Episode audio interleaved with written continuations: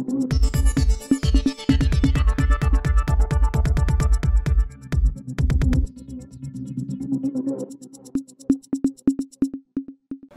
இது news focus Tamil. இன்றைய நேர்காணலில் நாம் சந்திக்க இருக்கும் சிறப்பு விருந்தினர் திமுக செய்தி தொடர்பாளர் திரு. சூர்யா வெற்றிக்கொண்டான் அவர்கள். வணக்கம். வணக்கம் சார். பிரதமர் நரேந்திர மோடி தெலுங்கானாவில் பேசும்போது திமுக மீது ஒரு குற்றச்சாட்டு வச்சிருக்காரு. திமுக இங்கே இருக்கக்கூடிய இந்து தேவாலயங்கள் கோவில்கள்லாம் கைப்பற்றி ஆக்கிரமிப்பு செய்யுது அப்படின்னு குறிப்பிட்டிருக்காரு. எப்படி பார்க்குறீங்க? அது அவரோட பாலிசி டிசிஷன் சார். அவர் வந்து பிரைம் மினிஸ்டராக பேசலை. ஆர்எஸ்எஸ் தலைவராக பேசினார். இந்த கோரிக்கை வந்து இன்றைக்கி நேற்று அவங்க இல்லை. அவங்க கட்சியோட பிரதான பாலிசி அது. அதாவது இந்து அறநிலைத்துறை அரசாங்க கட்டுப்பாட்டில் இருக்கக்கூடாது தமிழ்நாட்டில். ஏன்னா அரசாங்க கட்டுப்பாட்டில் இருந்தால் அனைத்தும் அனைத்து ஜாதியினரும் அர்ச்சகராகலாங்கிறது பாலிசிக்கு போயிடும். அதை அரசாங்கத்திலேருந்து பிடுங்கி யாருக்கிட்ட கொடுப்பாங்க? இந்த அரசாங்கத்திலேருந்து பிடுங்கி ஒன்றிய அரசு நடத்துமா? யார் நடத்தணும் அதை? இன்னும் உள்ளே இருக்கிற சிலையெல்லாம் திருடிட்டு போகிறதுக்கு உண்டான முன்னேற்பாடாக பிரதமர் மோடியை நான் இப்படி பார்க்கலாம். அதில் ஒன்றும் மாற்றுக்கிறது இல்லை. ஏன்னா அதில் இருக்க சிலையெல்லாம் காணா போனதுக்கு யார் காரணம்? அறநிலைத்துறை வந்ததுக்கப்புறம் இப்போ கோயில் ஒரு கட்டுப்பாடாக அரசாங்கத்தின் கட்டுப்பாட்டில்.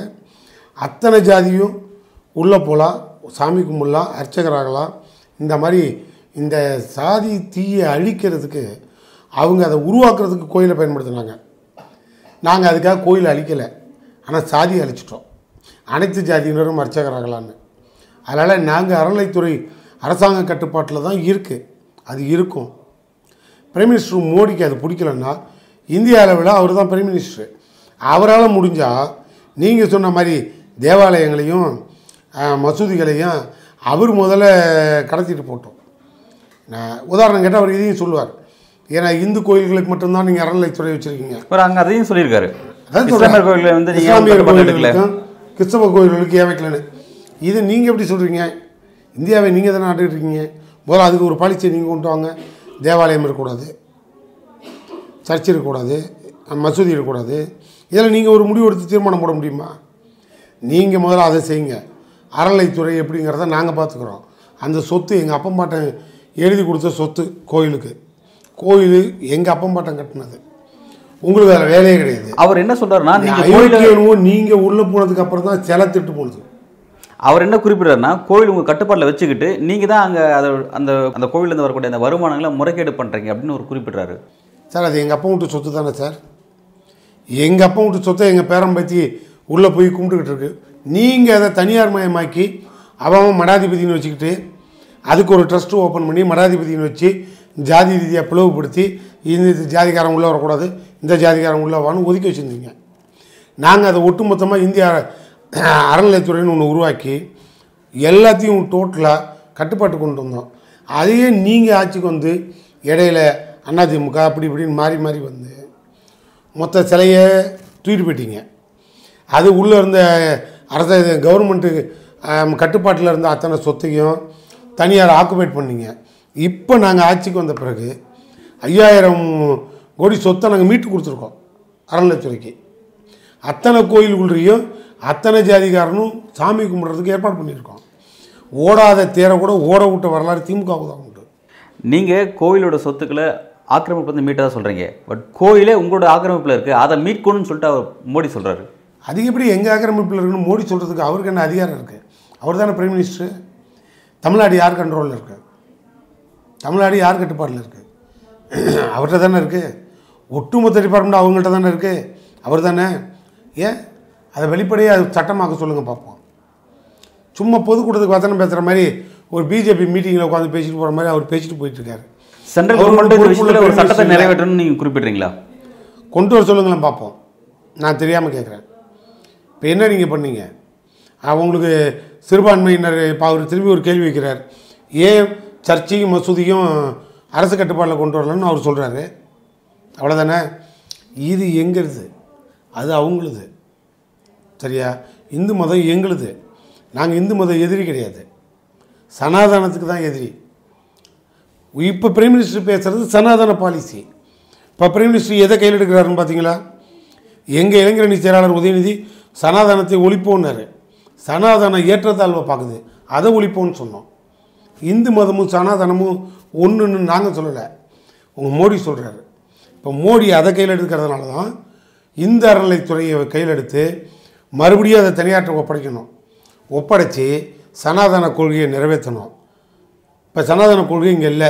இந்திய அரசியல் சாசன சட்டம் தான் நடைமுறையில் இருக்குது வர்ணாசிரமம் இங்கே இல்லை.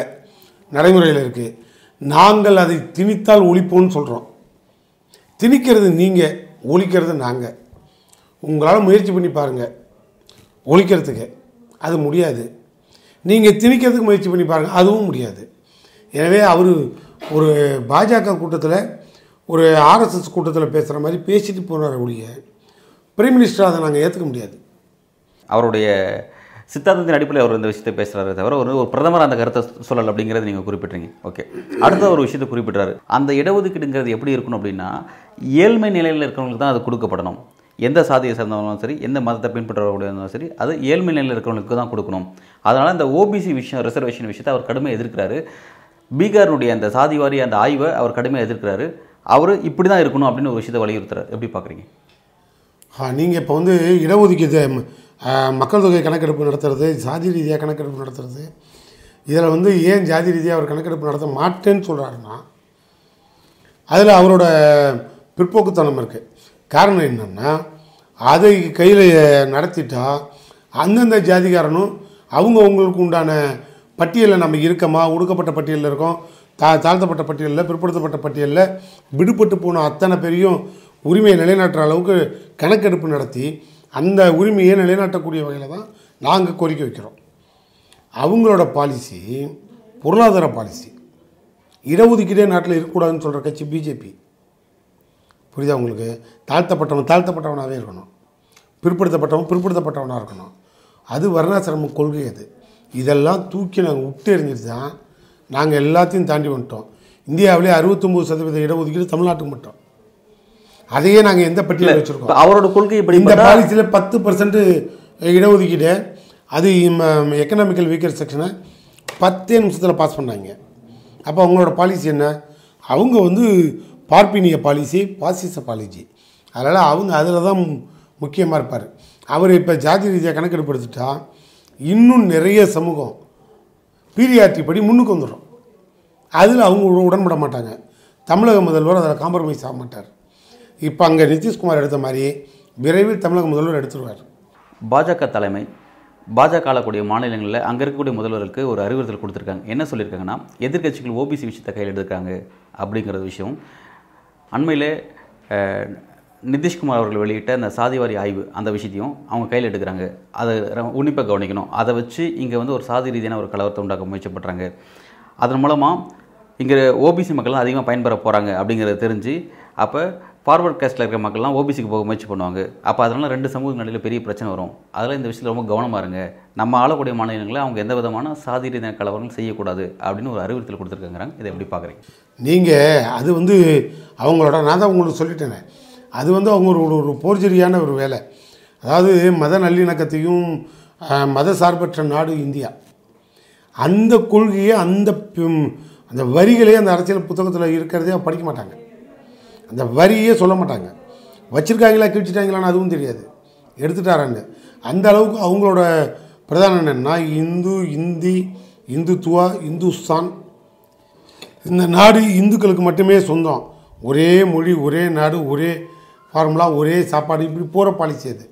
அதனால் அவங்க கொள்கைக்கும் இது- இந்த கொள்கைகளுக்கும் ஒத்து வராது. இந்த இந்தியாங்கிறது பன்முகத்தன்மை கொண்ட நாடு.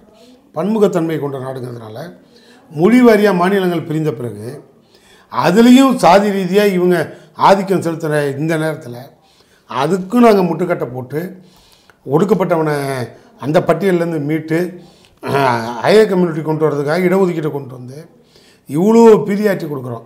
எதுக்காக ஒரு இடஒதுக்கீட்டு? அவன் அதாவது எப்படி சொல்கிறதுனா பொருளாதார ரீதியாக பின்தங்கி இருக்கிறான்.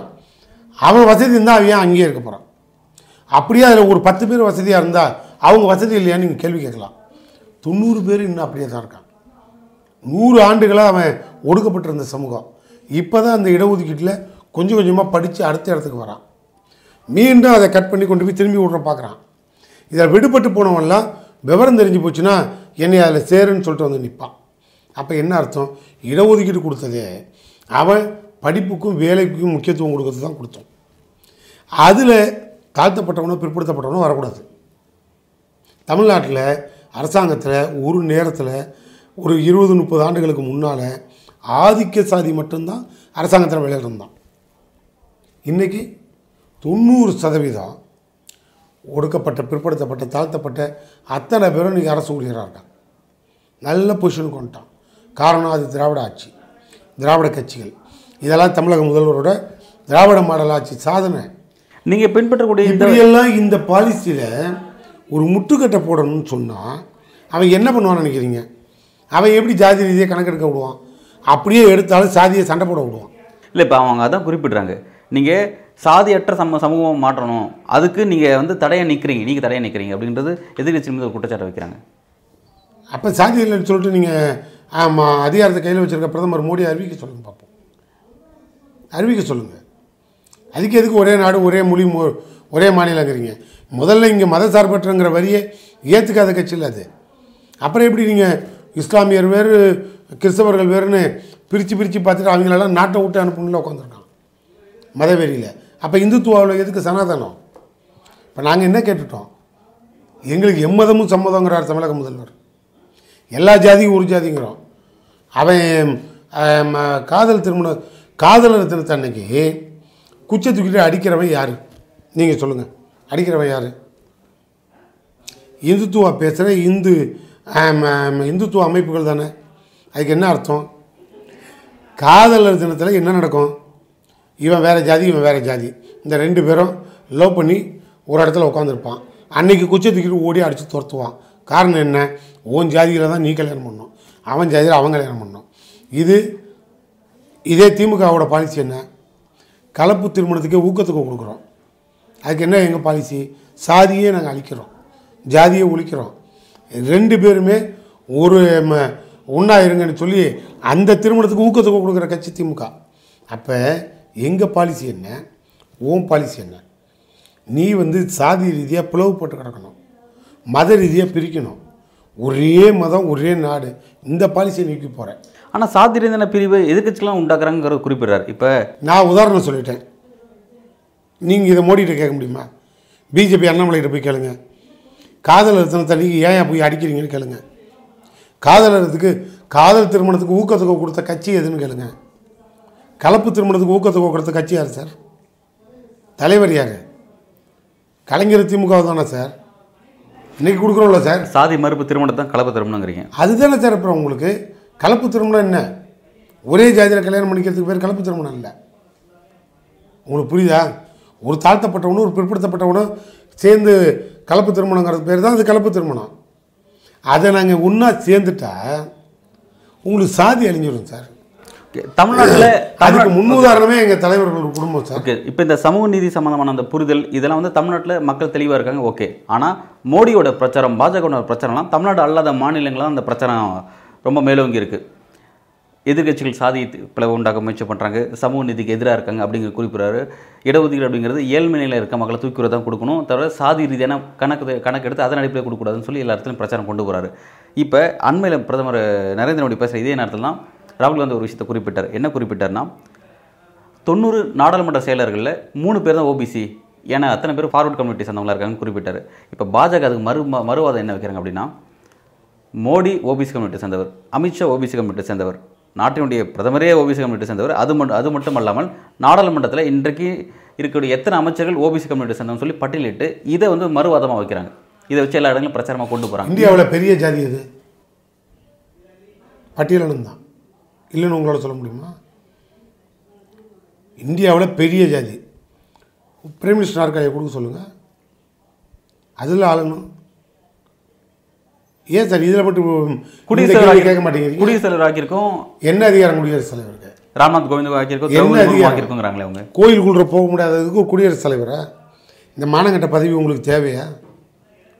ஒரு இந்தியாவோட பிரைம் ஜனாதிபதி உங்களுக்கு இந்தியாவோட ஜனாதிபதி ஒட்டுமொத்த அதிகாரத்தையும் கையில் வச்சிருக்கக்கூடியது ஜனாதிபதின்னு நீங்கள் சொல்லலாம். நாங்கள் சொல்கிறோம் பேருக்கு பொம்மையை பேருக்கு கொண்டு வந்து உட்கார வச்சுட்டு ஒரு பட்டியலினத்தை சார்ந்தவர்களால் கோயிலுக்குள்ள அனுப்ப மாட்டேன். உட்கார்ந்த இடத்த கழுவி விடு பாராளுமன்ற கட்டட திறப்பில் அந்த அம்மாவை கூப்பிடாத. இதெல்லாம் யார் சார் கொடுத்தது? உங்கள் சனாதனம் என்ன சொல்லுது? எங்களுக்கு சனாதனம் ஒழிகன்னு சொல்கிறோம் நீங்கள் சனாதனம் வாழ்கன்னு சொல்கிறீங்க உங்கள் லாஜிக்கு வரேன். பிஜேபி மோடி சனாதனம் வாழ்கன்னு சொல்கிறாரு வச்சுக்கடா. உங்கள் சனாதனம் என்ன சொல்லுது? புருஷன் செத்தா பொண்டாட்டி உடன்கட்டையர்னு சொல்லுது. சொல்லுதா இல்லையா?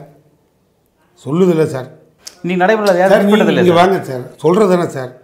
பிஜேபிக்காரனை கூப்பிட்டு கேளுங்க சார். சனாதன கொள்கையை கடைப்பிடிக்கிற நீ பிஜேபிக்காரன் எவன் செத்தாலும் பொண்டாட்டி உடன்கட்டையர் சொல்லுங்க அது நீ நடைமுறையில் பின்பற்றதில்லை நீங்கள் பின்பற்றுங்க சார். சொல்ற பின்பற்ற சொல்லுங்கங்கிறேன். அது ஒரு பிற்போக்குத்தனமான ஐடியாவில் இருக்குது அது இப்போ பின்பற்றதில்லை அப்படிங்கிறது நாங்கள் பார்க்குறோம். சொன்னா என்ன? இப்போ நாங்கள் என்ன சொல்லிட்டு இருக்கோம்? இது எல்லாம் உங்கள் சனாதனம் சொல்லுது அதையெல்லாம் இன்னைக்கு தூக்கி விட்டு எறிஞ்சிட்டோம் அதெல்லாம் மூ மூளையில் போடுறா. கோமணத்தை கட்டக்கூடாதரா குச்சியில் கோமணம் கட்டிட்டு அலையாதரா பைத்தியக்கார முட்டா பைய மாதிரி சுத்தாதீங்க. அறிவோடு யோசிங்க. படிக்க விடுங்க. பெண்களை சுதந்திரமாக இருக்க விடுங்க. பெண்களுக்கு வெளி உலகத்தை காட்டுங்க. பெண்களை எல்லா பொறுப்புலையும் உட்கார வைங்க. இது எல்லாம் நாங்கள் சொல்கிறோம் உங்கள் சனாதனம் பெண்கள் கேட்டை தாண்டி வரக்கூடாது. இதெல்லாம் உங்கள் சனாதனம். உடன்கட்டை ஏறுறது உங்கள் சனாதனம். அவன் ம- ஒட்டர் சமுதாயத்தில் பிறந்தா அவன் அப்பா என்ன வேலை செஞ்சானோ புள்ள அந்த வேலை செய்யணும். இதெல்லாம் உங்கள் சனாதனம். இதெல்லாம் நான் கேட்குறேன் அப்படியே பிஜேபி அப்படியே உங்கள் சனாதன பாணியை கொண்டு நீங்கள் நடைமுறைப்படுத்துங்க. ஓப்பனாக பேசுவோம். பிஜேபியில் இருக்க அத்தனை தலைவர்கள் நாளைக்கு நீங்கள் மைக்க பிடிச்சி பிஜேபிகிட்ட போய் யாருக்கிட்டையாவது சனாதனம் வாழ்கன்னு சொல்கிற நீங்கள் உங்கள் சனாதனம் சொல்லுது வர்ணாசிரமம் சொல்லுது உங்கள் கட்சியில் இருக்க அத்தனை பட்டியலினத்தை சார்ந்தவர்களும் ஒடுக்கப்பட்டவர்களும் பிற்படுத்தப்பட்டவர்களையும் இட ரீதியாக உங்கள் பொதுக்கூட்ட மேடையில் உட்கார வைங்க. இதை உங்கள் வர்ணாசிரமம் சொல்லுது. உட்கார வச்சு காட்டுங்கடா. செருப்பால் அடிப்பான். அப்போ தான் அங்கே இருக்க பட்டியலினத்துக்கு அறிவு வரும். உடனே ஜனாதிபதிக்கு பட்டியலினத்தில் சேர் கொடுத்துட்டா? பெரிய இடத்துக்கு அந்தஸ்து கொடுத்துட்டீங்களா? கோயில் விடுற விட மாட்டேங்கிறீங்க. வெக்கமா இல்லையான்னு கேட்கணும். யாருக்கு? ஜனாதிபதிக்கே. நான் பேசுகிறேன் முடிஞ்சால் போய் அந்த மாட்ட கேளுங்க. சரிங்க சார் இப்போ இந்த புரிதலாம் தமிழ்நாட்டில் ரொம்ப தெளிவாகவே இருக்குது தமிழ்நாடு தவிர மற்ற மாநிலங்களில் இந்த புரிதல் எப்படி நீ கொண்டு போவீங்க? ஏன்னா ஏன்னா நான் வரக்கூடிய நாடாளுமன்ற தேர்தல் யார் பிரதமர் அப்படிங்கிறதான் விஷயம். இப்போ டாபிக் அதுவாக தான் இருக்குது அந்த இடங்கள்லாம் எதிர்க்கட்சியாக இருக்கக்கூடிய காங்கிரஸ் கூட்டணியில் இருக்கக்கூடிய எதிர்க்கட்சிகள் இந்த இந்தியா கூட்டணி மொத்தமே இந்துக்களுக்கு பெரும்பான்மை இந்துக்களுக்கு எதிராக இருக்குது பெரும்பான்மை இந்துக்களை சாதி ரீதியாக பிளவுபடுத்துறாங்கிறதான் பிரச்சாரமாக கொண்டு போயிட்டு இருக்காங்க. அங்கே அது ரொம்ப வலிமையாக இருக்குது நம்ம தமிழ்நாட்டில் புரிதலில் இருக்கும். எப்படி இந்திய அளவில் இந்த பாலிடிக்ஸை நீங்கள் கொண்டு போவீங்க? இந்தியா கூட்டணி ஓகேவா? அது தெல்ல தெளிவாக அம்சமாக சமூக நீதி கூட்டமைப்புக்கே தலைவர் தமிழ்நாடு முதலமைச்சர் தலைவர் மு க ஸ்டாலின். அந்த சமூக நீதினா என்ன? ஒடுக்கப்பட்ட அத்தனை மக்களோட உரிமைகளுக்காக போராடுற ஒரு பேர் தான் சமூக நீதி. அது கூட்டமைப்பு வந்த பிறகு தான் மோடிக்கே நாற்காலி மேலே பயம் வந்தது. இன்றைக்கி அதெல்லாம் கடந்து இந்தியா கூட்டணி எக்ஸலண்ட்டாக டாப்புக்கு வந்துட்டான். கர்நாடகத்தில் அடித்து துரத்தி விட்டான் பிஜேபியை. இப்போ வர்ற அஞ்சு எலெக்ஷனையும் பாருங்கள் அவன் வந்துக்கிட்டு இருக்கான் அவ்வளோ ஸ்பீடாக இவன் ஓடிக்கிட்டு இருக்கான் ரிவேஸில் ஒவ்வொரு தொகுதியாக பதினெட்டு பதினாறில் ஆரம்பித்தான் பதினொன்றுக்கு வந்தான் இப்போ ஒம்போதுக்கு போனான். ஆள்ற மாநிலங்களோட எண்ணிக்கை. இது எல்லாம் நீங்கள் கணக்கு போட்டு பார்க்கும்போது இந்தியாவோட கூட்டணியில் எப்படி இந்தியா முன்னெடுப்பாக இருக்குன்னு சொன்னால் பொறுத்திருந்து பாருங்கள் இந்தியா ஆட்சிக்கு வரும். செங்கோட்டையை திராவிட கோட்டையாக மாற்றுவோம் திராவிட கோட்டையை மாற்றும் போது யார் பிரைம் மினிஸ்டர்னு அன்னைக்கு அந்த கும்பு கூட்டத்தில் முடிவெடுக்கப்படும். ஏன் அன்னைக்கு அதே பிரதமர் நாற்காலிக்கு மு க ஸ்டாலினுக்கு தகுதி இல்லையா? மோடிக்கு இருக்கிற தகுதி. சாதி ரீதியாக இந்தியாவை பிளவுபடுத்தணும். மத ரீதியாக இந்தியாவை பிளவுபடுத்தணும். அந்த மத வெறியோடு இருக்க மோடிக்கு பிரைம் மினிஸ்டர் ஆகிற தகுதி இருக்குது மத சார்பற்ற நாடுன்னு சொல்கிற மு க ஸ்டாலினுக்கு தகுதி இல்லையா? இதையே நாங்கள் முன்னால் வைப்போம். ஓட்டு போடுறானா இல்லையான்னு பார்ப்போம். அறிவும் மானம் மரியாதை சூடு சொரணம் இருக்கவெல்லாம் யோசித்து ஓட்டு போடுவோம். ஓகே என்னுடைய இறுதி கேள்வி. அதிமுக பாஜக கூட்டணி பிளவு அப்படிங்கிறது எந்த வகையில் தமிழ்நாட்டில் திமுக கூட்டணி மீது அது தாக்கத்தை ஏற்படுத்தியிருக்கு? அதிமுக கட்சி காணாம போகுது. அது சேர்ந்த அன்னைக்கு ஆட்டை பிடிச்சிட்டு போய் புலிக்கோட்டையில் கட்டினாங்க. ஒவ்வொன்றையாக அடித்து காலி பண்ணானுங்க. இப்போ அண்ணாமலை மொத்தத்துக்கு காலி பண்ணி அனுப்பிட்டார். ஓகேவா? ஓபிஎஸ் அவுட்டு அதுக்கப்புறம் சசி அவுட்டு அதுக்கப்புறம் டிடிவி அவுட்டு. இப்போ கடைசியாக எஞ்சிய ஒரே ஒரு ஆயுதம் எடப்பாடி. அந்த ஆளையும் வெளியில் அனுப்பிட்டாங்க. இனிமேல் அதிகம் உள்ளே இருக்கிறவனெல்லாம் கட்சிக்கு எடுத்துருவார் அந்த கட்சி அழிச்சிட்டாங்க. அழிவுக்கு உறுதுணையாக போனது எடப்பாடி. ஆடு கசாப்பு கடைக்காரன் நம்பி போச்சு.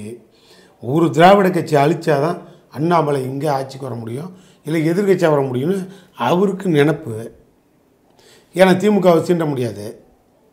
அந்த ஆளை இப்போ எடப்பாடி கட்சியை காப்பாற்றிக்கணும்னா இனிமேலாவது மான மரியாதையோட அந்த அளவு ஒழுங்காக வெளியில் வர சொல்லுங்கள் இந்த இது இப்போ போட்டிருக்கிறது ட்ராமா அவர் ஓப்பனாக சொல்லிட்டாரு. இப்போ நீங்கள் இதனால வரைக்கும் ட்ராமா சொல்லியிருந்தீங்க. நேற்றைய தினம் அவர் குறிப்பிட்டிருக்காரு தொண்டர்களோட முடிவை தான் நான் பிரதிபலிச்சிருக்கேன். என்னோட தன்னிச்சையான முடிவு கிடையாது. அவங்களோட கூட்டணி கிடையாது. கிடையாது சார் வாஸ்தவம் சார். அதெல்லாம் நாங்கள் வேண்டானே சொல்லலை. உன்னை அங்கே வச்சுக்க மாட்டேன்னு துரத்தி விட்டானுன்னு சொல்லு. புரியுதா? அதை விட்டு பேரறிஞர் அண்ணாவை பற்றி பேசினார் வெளில வந்துட்டேன்னா இது ஏன் அன்னைக்கு இதே பேரறிஞர் அண்ணாவை பற்றி அசெம்பிளியில் ஆளுநர் பேசும்போது காதில் என்ன பஞ்சு வச்சிருந்தியா? தெரியாமக்கிறேன். வாயில் என்ன கொழுக்கட்டை வச்சுருந்தியா? அன்றைக்கி எங்கே போன எடப்பாடி? அன்னைக்கு உனக்கு பேர் பேரறிஞர் அண்ணன் தெரியாதா? கட்சியில் கொடியில் அண்ணா படத்தை வச்சுருந்தியா அமித்ஷா படத்தை வச்சுருந்தியா? அது ஒரு தலைவனாக சார் அந்த ஆள் தமிழ்நாட்டுக்கு இல்லை அந்த கட்சிக்கே பெரிய துரோகி. அதிமுகவுக்கு அந்த அளவு துரோகி. அதனால் புரட்சி தமிழன் கொடுக்கக்கூடாது புரியுதா இல்லையா? ஆ, இவர் தமிழன் சொன்னால் அப்போ கூட அந்த கட்சியில் பாரு. நான் அப்போ எம்ஜிஆர் என்ன மலையாளின்னாங்களா ஜெயலலிதா என்ன கன்னட பாப்பாத்தினாங்களா இது அந்த கட்சியிலேயே கேட்குறான் அப்போ எடப்பாடி மட்டும்தான் தமிழனா?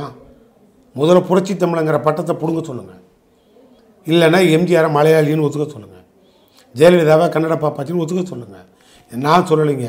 இது எடப்பாடி சொல்கிறாங்க அதனால் அதிமுக தொண்டன்லாம் அறிவு சூடு சொரணை இருந்தால் கேள்வி கேட்காம அப்படியே இருக்கிற வேண்டிய இடம் திமுக.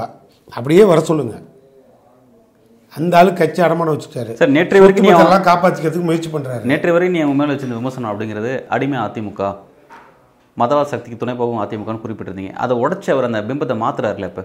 அப்போ நேற்று வரைக்கும் நாங்கள் சொன்னது உண்மைன்னு நீங்கள் ஒத்துக்குங்க. ஒத்துக்குங்க. ஏன்னா நேற்று வரைக்கும் சொன்னது உண்மைன்னு அப்போ அவர் ஒத்துக்கிறாரு. எங்களை அடிமை அடிமைன்னு சொன்னீங்க. இந்த பாருங்க இப்போ நான் கேட்டெல்லாம் உடச்சிட்டு வெளில வந்துட்டேன். அப்படின்னா இதை தான் நாங்கள் சொல்லிகிட்டு இருந்தோம். அடிமையாக இருக்க? உன் கட்சியை இடமான வைக்கிறேன். நாட்டையே இடமான வைக்கிறேன்னு கேட்டோம். நாட்டை மீட்டுட்டோம். உன்னால் முடிஞ்ச உன் கட்சியை மீட்டுக்க. அண்ணாமலை கட்சியை கபலீகரம் பண்ணுறது முடிவு பண்ணிட்டாரு. என்னோட பர்சனல் அட்வைஸு அதிமுகன்னு ஒன்று இனிமேல் இருக்காது. நான் ரெட்டலை சின்னத்தை மாற்றி கொடுத்துருவாங்க. எடப்பாடியை ரோட்டில் விட்டுருவாங்க. இப்போ ஓபிஎஸ் இந்த ஒரு விஷயம் சொல்லியிருக்காரு. நீங்கள் சொன்ன மாதிரி தான் ரெட்டலை இப்போ அவர் கூட்டணி இல்லைன்ட்டாரு அப்போ ரெட்டலை அவர்கிட்ட பிடுங்குவான்னு சொல்லி சொல்கிறாங்க பிடுங்கிட்டாருன்னா திமுக வெற்றிக்கு மறைமுகமாக உதவுற முறை முயற்சி இபிஎஸ் செய்கிறாரு அப்படின்னு குறிப்பிடுறாங்க. அப்போ உங்களுக்கு அதில் தான் செயல்படுறாரு இபிஎஸ் யார் வேணாலும் திமுகவுக்கு உதவி செய்யட்டும் நாங்கள் வரவே இருக்கிறோம் எங்களுக்கு என்ன இருக்குது நாங்கள் ஏன் கவலைப்பட போகிறோம் நாங்கள் என்ன ஓட்டு கேட்க போகும்போது இவன் திமுககாரன் வீட்டில் மட்டுமா ஓட்டு கேட்குறான்? பப்ளிக்கில் எல்லாத்தையும் ஓட்டு கேட்குறான். எங்கள் தலைவரோட பாலிசி எங்கள் தலைவரோட கொள்கை எங்கள் தலைவரோட மத சார்பற்ற பாலிசி இதெல்லாம் மக்கள் புரியுது. ஏற்றுக்கிட்டாங்க ஓட்டு போட்டாங்க ஆட்சிக்கு வந்தோம். இந்தியா அதை ஏற்றுக்கிட்டால் மீண்டும் இந்தியாவை காப்பாற்றுவோம் இல்லைன்னா எங்கள் தெம்புக்கு தமிழ்நாட்டை காப்பாற்றி வச்சுக்குவோம். இனி இங்கே வந்து புல் பூண்டெல்லாம் பாஜக முளைக்கும் நினைக்காதீங்க. ரொம்ப ஓவராக பேசுனாங்க. ஆடு கசாப்பு கடைக்கு போயிடும். இது எங்கள் அமைப்புச்சாளர் சொன்னது. நான் சொன்னேன்னு நினச்சிக்காதீங்க. பல்வேறு கேள்விகளுக்கு ரொம்ப விரிவாகவும் ஆழமாகவும் பதில் அளிக்கிறீங்க. மிக்க நன்றி சார். மகிழ்ச்சி சார்.